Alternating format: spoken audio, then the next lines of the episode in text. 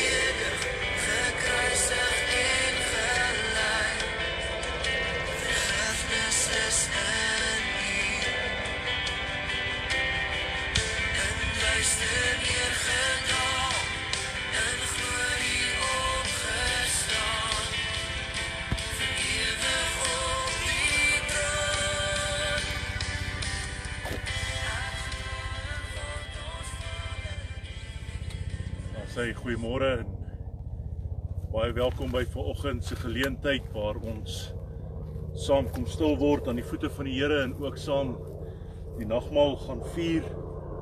Um, as 'n as 'n huisgesin en um, ook daar waar waar u u self mag bevind en mag hierdie geleentheid vir u uh vanoggend baie baie spesiaal wees. Ehm um, mag u ervaar hoe God kom en ons elkeen die hande oplê. Ons is almal welkom aan die tafel van die Here. En die Here nooi ons uit om deel te hê aan hierdie tafel. En ek wil hê dat u dit ook so sal ervaar vanoggend en maar ook so sal aanvaar. Ehm um, die die nagmaal se kollekte soos wat ons dit nou maar noem, ehm um, gaan ver oggend vir ons kospakkie projek. Ehm um, ek sal die bankbesonderhede weer bekend maak. Ehm um, maar op die advertensie van die erediens was die bankbesonderhede ook gewees. So as u 'n bydrae wil maak tot ons kospakkie projek waar ons vir mense kos gee, ehm um, op 'n maandelikse basis. Ehm um, die pakkie wat ons hulle mee toerus is so vir 2 na 3 weke toe uh, afhangende hoe mens met dit werk. Ehm um, so en dit is so vir min of meer so 1000 monde plus wat uit hierdie kospakkies kos kry. Ehm um, so en dit werk ons so min of meer 'n 10000 rand plus 'n maand uit om hierdie projek ehm um, uh te doen. Die projek se naam is Elia bediening wat kom uit uh, 1 Konings 17 daarvan 'n vers 14 met 'n klein bietjie meel en 'n uh, handjie of handjie vol meel en 'n klein bietjie olie. Hierdie weduwee genoeg gekry om ehm um, uh totdat die droogte ver, verby is. Dat dat die Here voorsien het tot die droogte verby is en en so is hierdie Elia bediening van ons al vir die 9 9 jaar wat ons daarmee bedien, wat ons bedien en daarmee besig is. Ehm um, ons is 'n Macedonië gemeente wat nie baie het in materiële dinge nie, maar ons is bevoorreg om op hierdie besondere manier mense in nood te kan bystaan al vir 9 jaar lank so. Ehm um, so hierdie is nie net 'n Covid ding nie. Ehm um, onder andere Covid maak dit maak dit meer, maar ehm um, dit is 'n ding wat ons so baie lank doen. So as jy 'n bydrae wil maak, jy kan weet dat u bydrae as 'n trustfonds gebruik sal word, geoormerk vir die doel om mense in nood by te staan. Dit sal nie op 'n ander manier gebruik word nie, jy kan daarvan seker wees. Vanoggend het ek gekies um om uit te saai van waar af ek uitsaai. En pas dit waar ons is eintlik baie goed by dit wat God in my hart gelê het. Wat God in my hart gelê het, dink ek nie is 'n langdradige boodskap nie en ehm um, Ons sal sien hoe die Here ons lei. Maar in die voorbereiding soos wat wat God my begelei het reeds nie 'n langdradige storie nie. Ons lewe lyk op hierdie stadium en baie van ons lewens dalk soos hierdie soos hierdie stuk veld. Party dele is gebrand. Ander dele is vaal en droog. Party dele dalk soos daardie boom daar agter wat wat pele dra en 'n vrug dra. Dalk as jy 'n stuk stuk van jou verwond soos wat daardie albei op my linkerkant is. te laasweek en woensdag aand stil geword het aan die voete van die Here aan iemand se voete wat baie siek is en wat baie swaar kry of swaar gekry het het ek 'n besondere belewenis gehad by hierdie persoon ek weet sy sal nie omgee dat ek haar naam noem nie. Dit is eintlik twee persone, maar ek ek gaan net oor die een nou praat.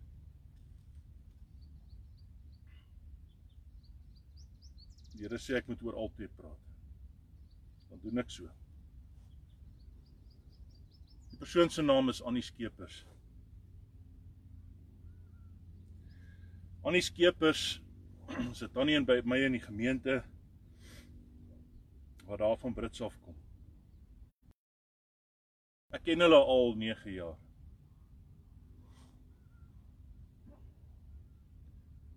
Vrydag 'n week terug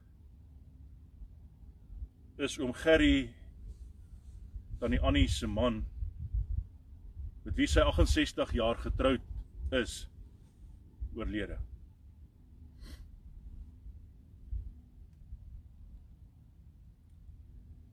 En donderdag aand sy 'n week later. Woensdag aand is ek by haar ehm um, besoek haar want haar hart is baie seer. Dis waaraan sy oorlede is. Die pyn wat sy in haar hart gekry het as gevolg van die verlies van haar man. Terwyl ek met tannie Annie praat, herken sy my toe ek haar instap onmiddellik en, en terwyl ek met haar praat, dan raak sy in die slaap terwyl ons lees, raak sy in die slaap en dan in haar slaap dan begin tannie Annie in hierdie pyn wat sigbaar is. Begin sy ewe skielik by die onsse Vader En soos wat sy begin bid, die onsse Vader, so begin sy al hoe meer regop sit. Haar liggaam is moeg, sy kan nie. Maar sy raak so opgewonde om met God te praat dat sy gaan regop sit. En na die onsse Vader dan sy besig met die psalms, eerste Psalm 23, dan 91 en Psalm 103 en en 63 en Psalm 18. Wat sê hulle een na die ander bid tot God. Die Here ons God. Dis en deur sê sy vir God, toe mis sy haar man. Here, ek mis vir Gerry so baie. As pyn in haar hart. God kom en hy sê vir my so voel my kinders. En ek verstaan dit want ek voel so. Hierdie hierdie hierdie ding wat op ons pad gekom het waarvan ons nie gevra het nie, wat besig is om enetjie te veel te word vir mense. Byt en maak seer en bring ons op 'n plek waar ons te neergedruk raak. En ek sit langs staan die Annie se bed en ek sê Here in hierdie donker tyd help my dat ek dit kan wees wat ek hier voor my kan sien Here. om in hierdie diep seer pyn wat jou besig is om te verniel, besig is om jou lewe te neem want dit is besig om te gebeur. Ek sien dit. Ek sien die impak van rou op die hart en op die fisiologie van die mens.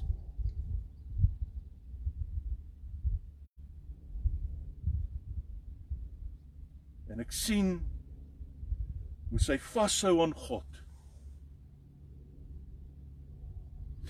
In haar slaap is die Here in haar in haar gedagtes. Steek sy hande uit na God toe. Met hierdie klein dogtertjie stem. Lief vir die Here. God sê my kinders voel so. Hulle is verwond. Hulle harte is seer. Hulle Hulle siele is verwond.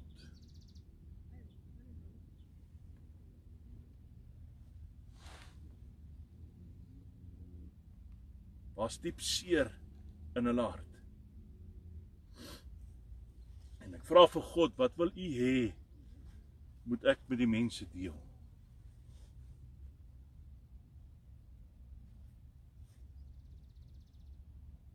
En hy antwoord my. Sê vir hulle hulle is nie besig om verniet vas te hou nie.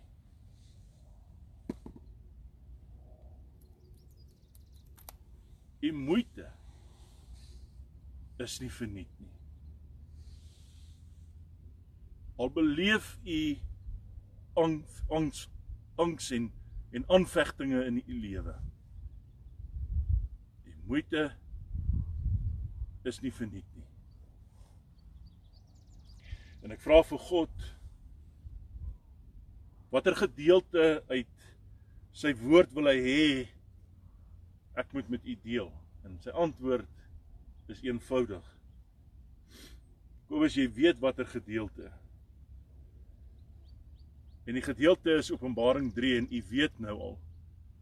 Ek het al oor hierdie gedeelte gepraat. Maar daar is nie vir my 'n ander gedeelte beter as die gedeelte om met u vanoggend oor te gesels nie.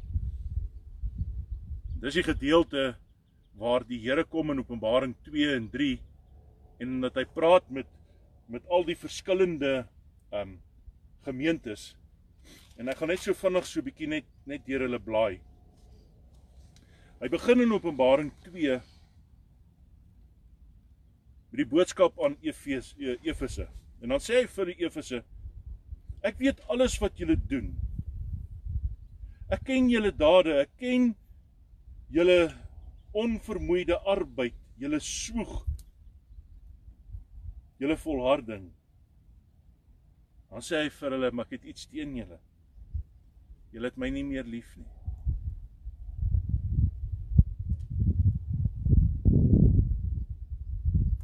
In ons gesoog in sweet het ons God nog lief. Hoekom dit? Want Annie Skeper sê vir my in haar helder momente is die tweede keer in my lewe wat ek dit beleef.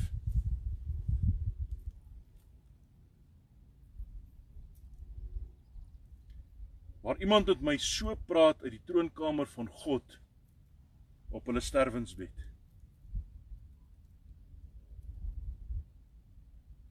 Sy sê vir my dominee, Kobus, Jy weet wat se probleem.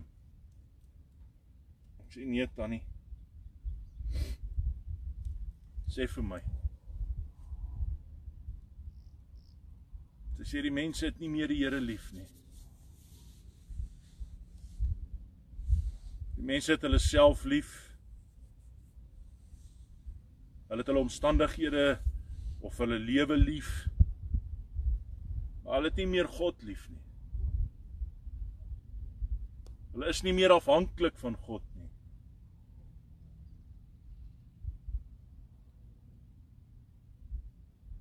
Baie mense lewe asof hulle die Here dien. Maar sy sê dit is vir hulle self. Die Here kom hier en hy en hy sê vir Efese wat hy eintlik gesê het, maar ehm um, ek ek maak jou my my tempel. Hy kom hier en hy sê julle doen baie goeie goed, maar ek het 'n ding teen julle. Julle het my nie meer lief nie. Hy kom by Smyrna en dan sê hy vir Smyrna, Smyrna, ek ek ek ken julle julle harte. Ek sien julle swaar kry.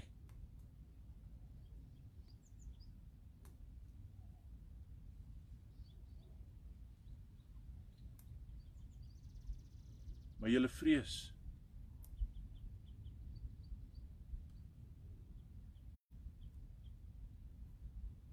Hy kom en hy sê vir Smyrna, party van julle gaan in in julle in julle in julle reis in hierdie lewe deur Satan en sy bose magte aangevat word. Julle gaan in die tronk beland of julle gaan sleg gemaak word deur hulle.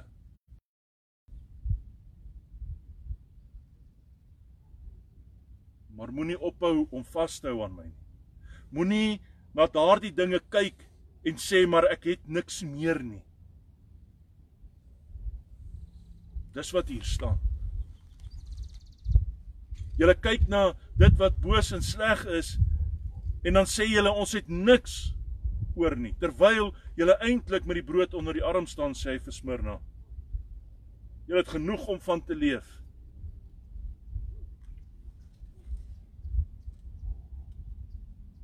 Hy sê vir Pergamum Ek het 'n paar dinge teen julle.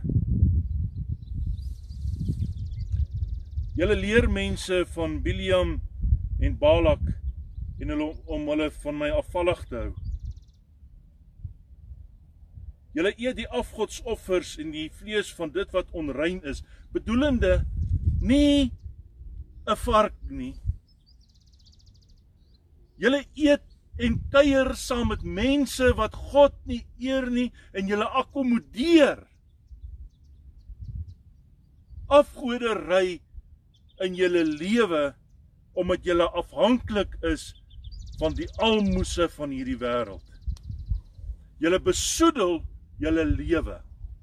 Julle sluit kompromieë met Satan en sy bose helpers.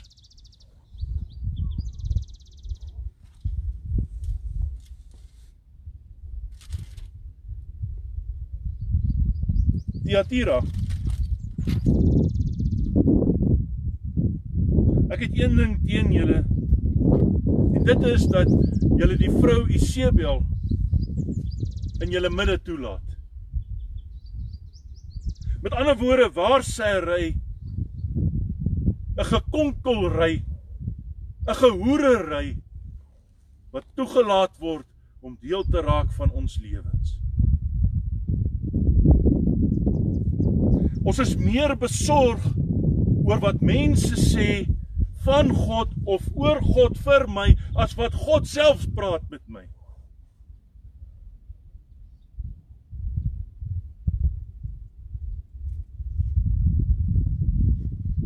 Ons lewe nie meer afgesonder vir God alleen nie. Ons laat Isebel na bose helpers toe in ons lewens.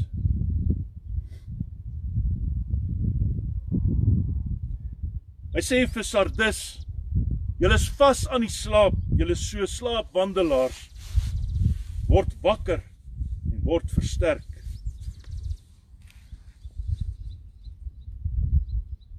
Deur God.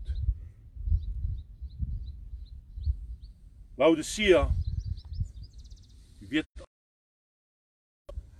ek weet dat jy koud is. Ekskuus dat jy nie koud is en ook nie warm nie dat jy lou is. Jy dobber rond in die see. Jy is lou warm kinders van die Here. Nou lou warm en ek weet ek ken die ehm um, sosiale kritiek op dit, die sosiale wetenskap wat sê maar 'n lou ding spoeg jy uit. Die lou water is nie lekker nie.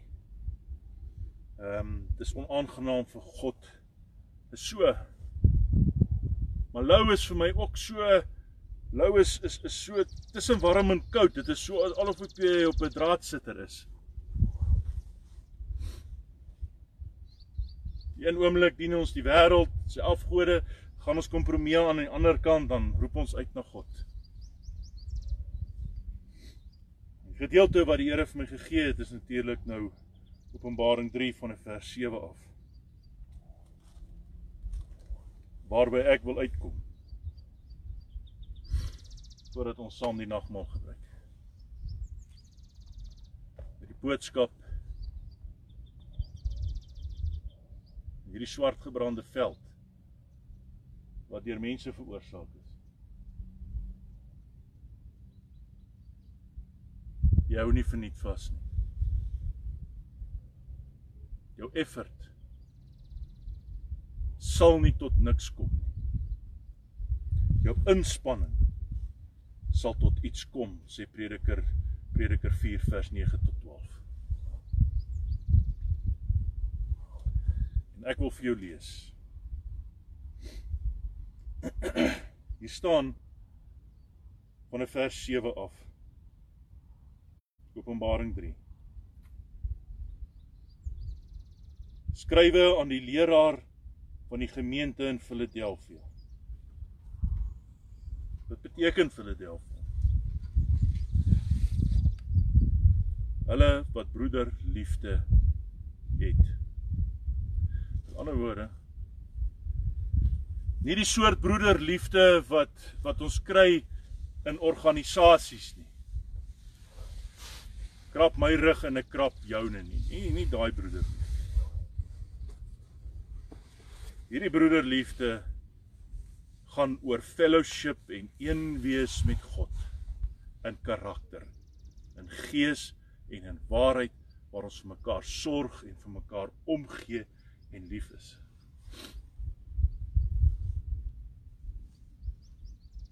En dis waar die ander persoon inkom en haar naam gaan ek nou nie noem nie want ek weet sy sal nie wil hê ek moet moet haar naam noem nie. Maar hierdie persoon my geleer van hoe lyk liefde.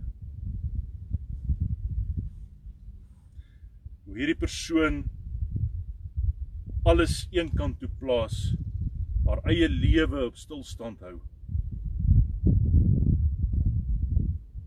En 'n ander persoon dag en nag die hande op lê.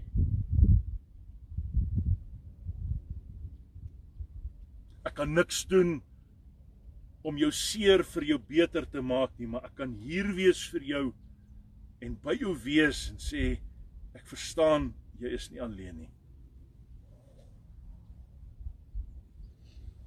Broederliefde is waar waar ons vir mekaar omgee en soos wat ek laasweek gesê het, vir u vertel het oor oor prosper en prosperity en prosperous wees wanneer ons by God liefde oes. En prosperus raak in karakter sal mense God se hartship by ons oes.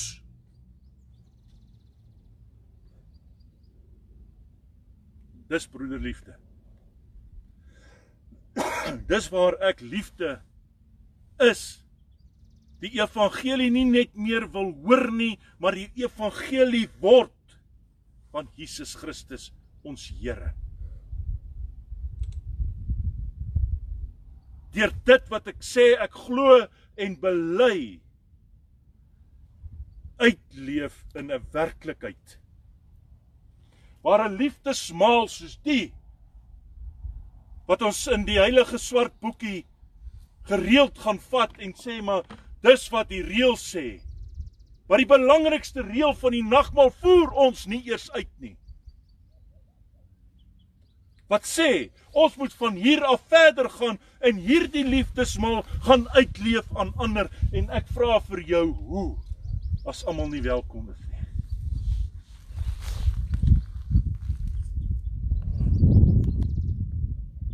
Hierdie is 'n liefdesmaal wat God aan my en jou gegee het. Jy hou nie verniet vas nie. Hier staan So sê die heilige, die ware God. Hy wat die sleutel van Dawid het, wat die deur oopsluit en niemand kan dit weer toesluit nie en dit toesluit en niemand kan dit weer oopsluit nie. Wat is oopgesluit in jou lewe? Daardie deur wat jy nie wil hê nie. Wat is die deur wat jy gebruik wat nie van God afkom nie wat moet toe wees en wat is die deur wat jy in jou lewe wil oop hê? Here Jesus Christus is die sleuteldraer. Hy sluit toe wat jy getoegesluit wil hê en sal oopmaak op jou lewe wat jy wil oop hê. As jy iets in jou lewe nie meer wil hê nie, is dit om by God te gaan sit en te sê, Here, hoekom is dit oop op my lewe? Ek wil dit nie langer entertain nie. Ek kan dit nie langer akkommodeer in my lewe nie. Sal U hierdie deur toemaak op my lewe?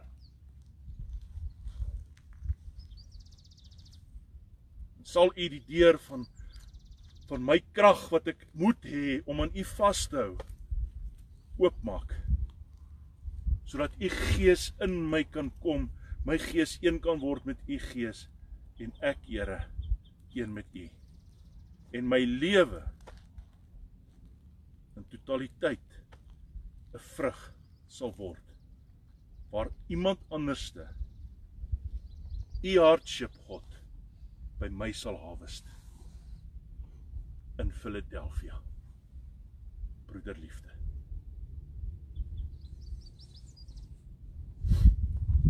Ek staan dan verder.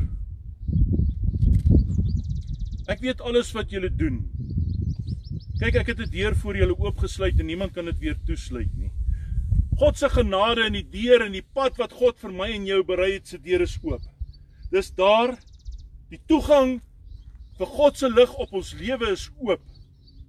Ek en jy moet net toelaat self toelaat dat God met my en jou kan kommunikeer. En dan kom hy en hy sê verder ek weet dat jy min krag het. Dis die boodskap. Ek weet dat jy swaar kry. My Boetie en sussie, ek staan hier vanoggend voor jou. En ek sê vir jou, ek voel hierdie ding. Ek sien dit by my gesin. Ek hoor dit by julle, ek sien dit by julle. En dan kom hy en hy sê en tog het julle aan my boodskap vasgehou en my nie verloon nie. Aan die skepers lê op haar bed Haar hart is seer en stikkend. Sy kan nie meer nie. Sy sê vir my Kobus, my liggaam is klaar. Ek kan nie meer nie. My kop is wakker. Maar my liggaam is klaar en ek kan ek sien dit. Ek sien dit. Aan die skepers. Bely Psalm 23 al gaan ek deur donker dieptes.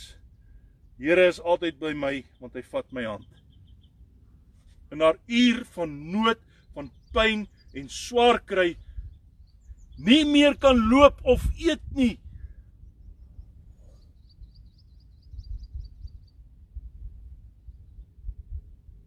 Hou sy aan God vas en sê vir my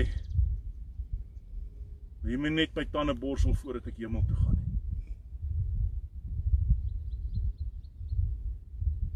Kan nie met so 'n mond in die hemel aankom.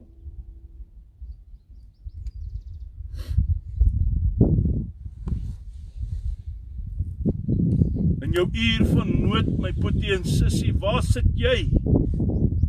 God sê vir ons uit sy woord uit hier in Openbaring 3 dat as jy vashou aan hom in jou nood en hom nie verloon nie, want dis wat hier staan, moet jy weet jou effort sal nie verniet wees nie. Dan kom sê hy hierdie volgende bemoedigende woorde: Kyk, Ek beskik dat die lede van die sinagoge van die Satan, die mense wat daarop aanspraak maak dat hulle Jode is en dit nie is nie, met ander woorde hulle lieg oor wie hulle is. sal kom en voor jou kniel en erken dat God julle werklik liefhet. Aan die woorde, hulle wat jou sal aanval, jou sal sleg maak. Dit wat hy wat hy is dit nou Smyrna wie was die lot gewees? Ja. Daai aanvalle. Hulle wat aanvalle geloods het op jou uh Psalm 37 sê dit ook in vers 10 tot 14. Hy sê die pile breek van die bose. Hulle eie pile sal op hulle gekeer word. So die vloeke wat mense in jou lewe spreek sal in seën verander deur God as jy aan hom bly vashou in hierdie tyd en hulle sal voor jou kom val en sê weet jy wat? Die Here het jou baie lief.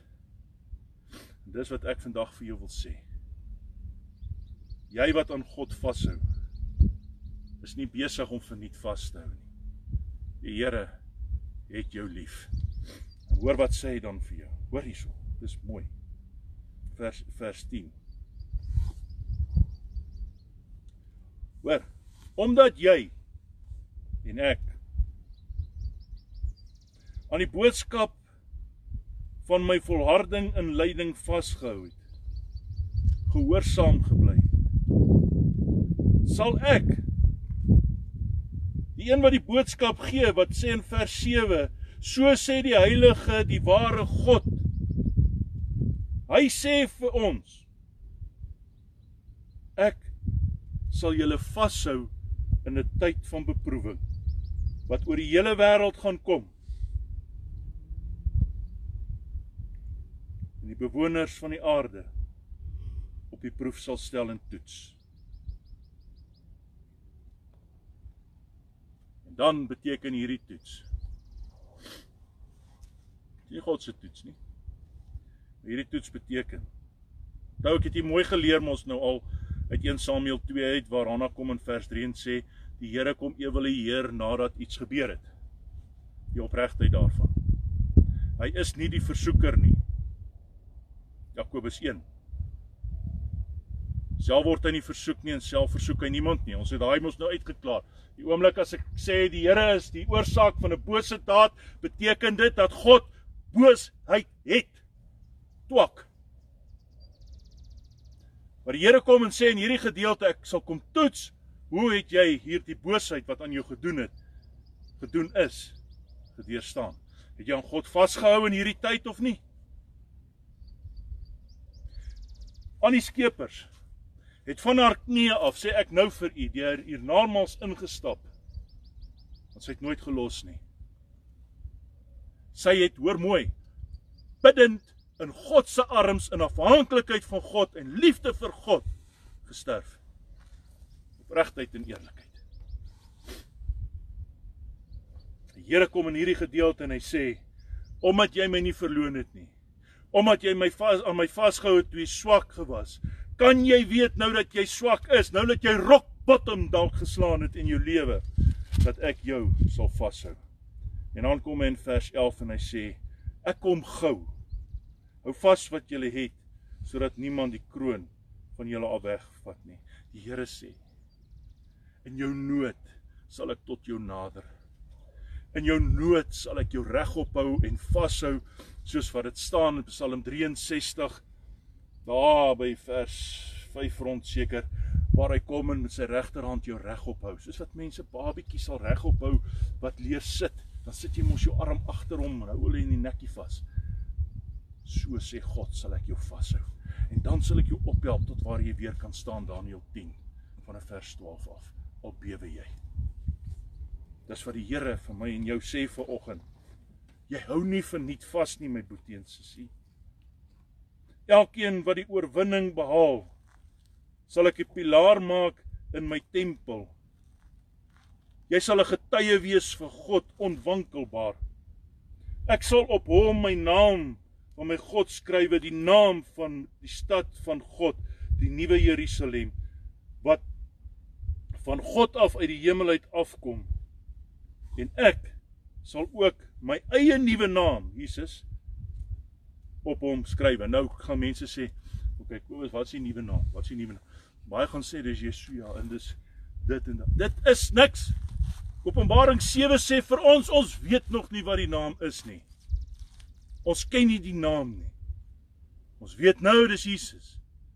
Maar die een wat op die perd kom, se naam sal hy bekend maak.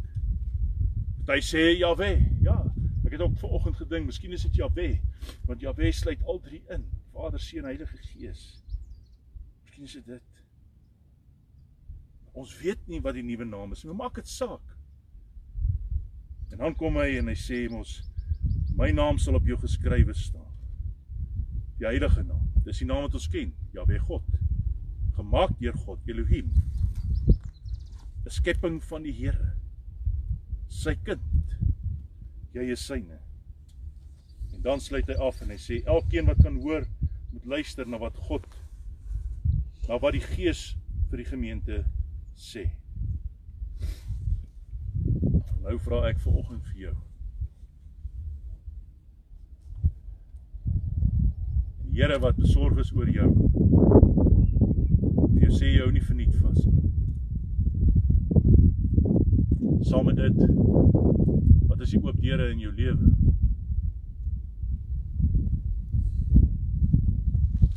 Waarmee kry jy swaar? Die woord van God sê ver oggend hierin. Hoor mooi. Jy moet luister na wat die Gees vir jou sê en ek sê ver oggend vir jou. Wat sê Heilige Gees vir jou? Wat is die Wat is die boodskap? Wat Heilige Gees vir jou gee vanoggend.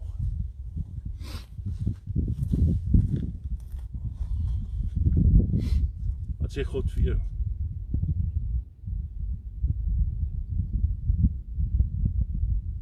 Ek deel net met jou wat hy vir my gesê het.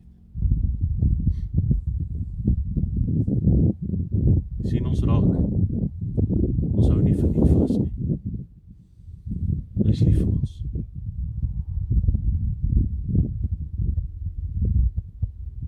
Jou inspanning sal nie tot niks kom.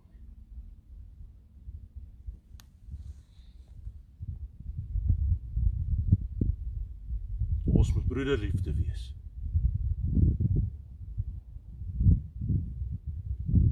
mekaar omgee en sorg. Dit is die opdrag totdat hy weer kom.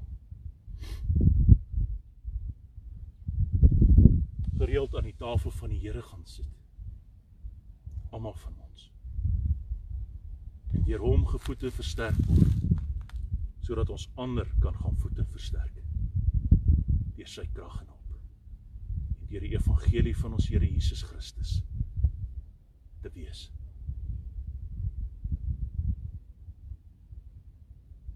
Hoop hierdie het ver oggend vir jou iets beteken. Dit het vir my iets beteken. Kom ons bid saam voordat ons saam die nagmaal gaan gebruik.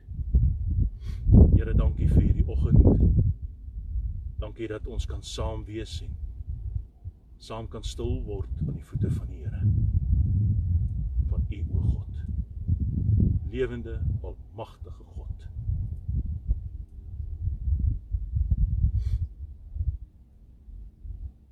Dankie dat ons kan weet ons effort is nie verniet nie. Ek wil vanoggend bid vir my boeties en sissies aan die ander kant van hierdie lens. Hulle opdra aan U o God. So baie van hulle kry baie swaar.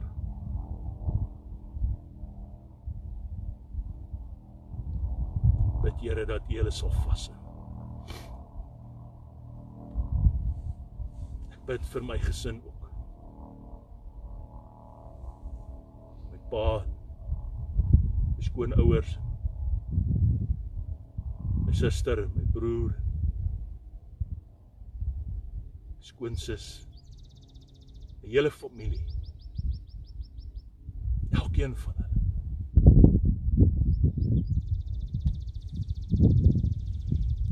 Help ons om in hierdie tyd so vas te hou dat die gang van die lewe nie die kroon wat U op ons kop geplaas het kom verwyder nie. Gee vir ons die krag asseblief o God wat ons nodig het om aan U te bly vashou. Ons kan nie sonder U nie. Dankie dat U ons in die regterhand neem. gaan waar ons gaan. Die berg voor ons sal help fyn maak. Vir ons die rigting sal bly bepaal. Ons hou vas aan die Here. Dankie vir vanoggend se nagmaal. Dankie vir die instelling daarvan Jesus. Dankie dat u u lewe op die prys gestel het. Fisies. Ons eer u o God. Dankie dat ons vanoggend geherinner kan word daaraan. So het u gelei ook. Help ons om daardie pad te kan sien met volharding te kan stap. En dankie vir die troosboodskap uit u woord uit. Wat ver oggend vir ons baie duidelik sê. As jy vashou, sal dit nie verniet wees nie. En so sal u ons vashou. As 'n kroon op ons kop. Die naam is op ons geskrywe. Maak nie saak wat gebeur nie. Maak nie saak die Satan in hierdie lewe ons sal aankla nie. Ons wil vernietig en u wil aankla nie. Ons is kinders van u. Niks sal dit kan verander nie. Amen.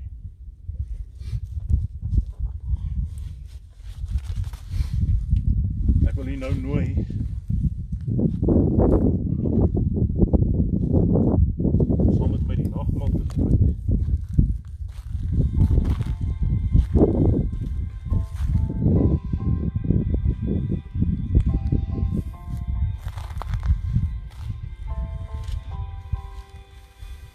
Jy en jou hele huisgesin. Papa's en mamma's. Ek wil hê dat julle die nagmaal in julle gesinne sal bedien soos wat ons dit hier gaan nou doen. Ehm um, ook daar waar jy alleenig is.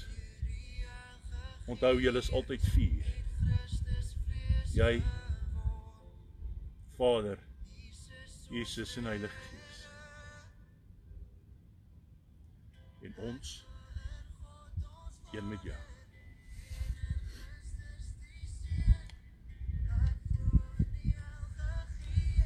Terwyl hy eet, het Jesus brood geneem, die seën gevra en daarna het hy dit gebreek en vir hulle gegee met die woorde: "Neem, dit is my liggaam.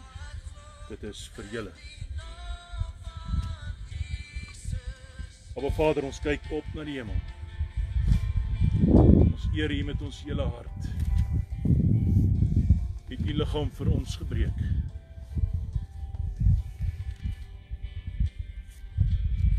Ons stort nou ons liggame uit in U hande. Hierdie bittere tyd van beproewing en seer. Sal U ons asseblief voed met die brood wat lewe gee. Die brood wat krag gee. Neem eet en doen dit sy gedagtes. Here ons dink aan die seer in u swaar kry in hierdie lewe. Die pyn wat u fisies ervaar het in die hart, die seer, die emosie. Die liggaamlike pyn van verwerping, verlies, angs, seer, dood. U wys vir my van vanoggend af al hoe u Getsemane gebid het, nie gestaan het. Pyn ondraaglik was. Dank U daarvoor en vra nou omdat U vir ons die weg gebaan het. Dat U sal krag gee in ons sodat ons hierdie stryd waarmee ons besig is en tyd sal kan voer deur aan U vas te hou. Sonder versuim en sonder ophou. Neem hy 'n beker en nadat hy 'n dankgebed uitgespreek het, gee hy dit vir hulle en hy het vir hulle gesê: "Drink, dit is my bloed. Dis die verbond wat beseël word met julle. Dit verseker ek julle. Ek sal nie weer wyn drink tot daardie dag wanneer ek die nuwe wyn in die koninkryk van God sal dring.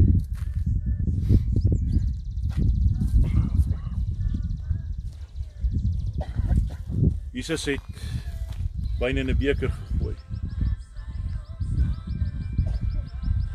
Self daarvan gedrink. Opgekyk na die hemel en vir God geëer.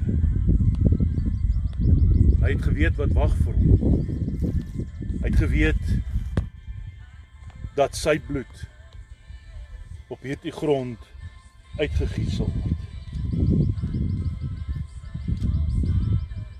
Sy lewe aan die Here oorgegee. Sy God. Ons God, ons Vader. Neem drink hiervan. Doen dit tot sy gedagtenis.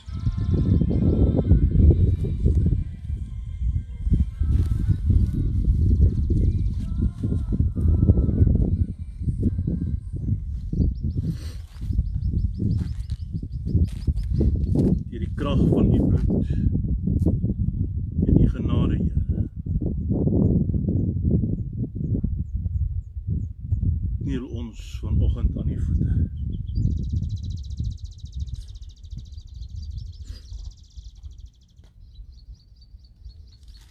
Kniel aan die voete, Here.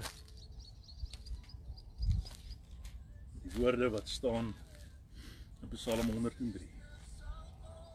Ons wil U loof, Here, met alles in ons wil ons U loof, ons wil die heilige naam loof. Ons wil U loof, Here, en nie een van die weldade vergeet nie. Dit is U wat al my sondes vergewe. Wat my van siekte genees. Wat my red uit die graf en my in liefde en ontferming bekroon.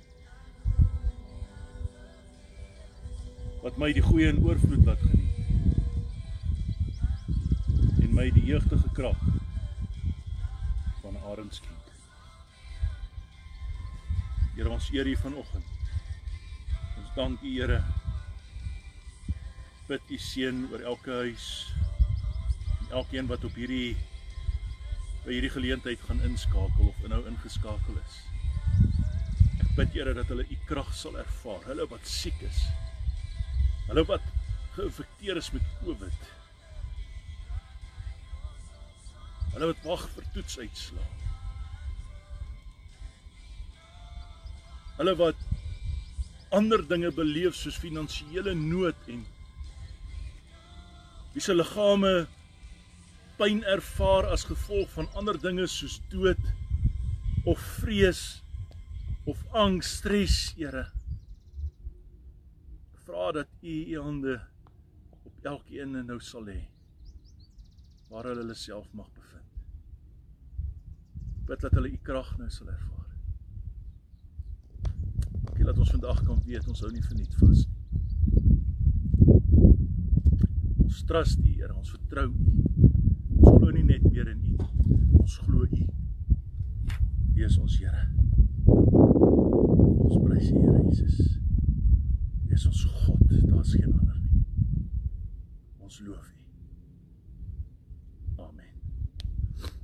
Genade en vrede vir U van God ons Vader en Jesus Christus ons Here. Hierdie kragvolle werking van Heilige Gees. Ons Here gaan waar ons gaan. En sal ons nie in die steek laat nie. Amen. Baie dankie dat u saam gekuier het. Ek hoop dit was vir u so sinvol as wat dit vir my was. Ehm um, onthou as u wil 'n bydrae maak tot die kospakkie projek. Ehm um, ons sal ek sal vir u later net op hierdie video sal ek vir vir u net die bankbesonderhede sit. U sit daar op kospakkie as verwysing sodat ons kan dit allokeer. Ehm um, baie dankie vir elkeen se bydrae. Ehm um, en dankie ook uh van my gesin se kant af ook vir elkeen se liefde. Ons waardeer u uit ons hart uit. Mag u 'n mooi en geseënde dag hê. En onthou,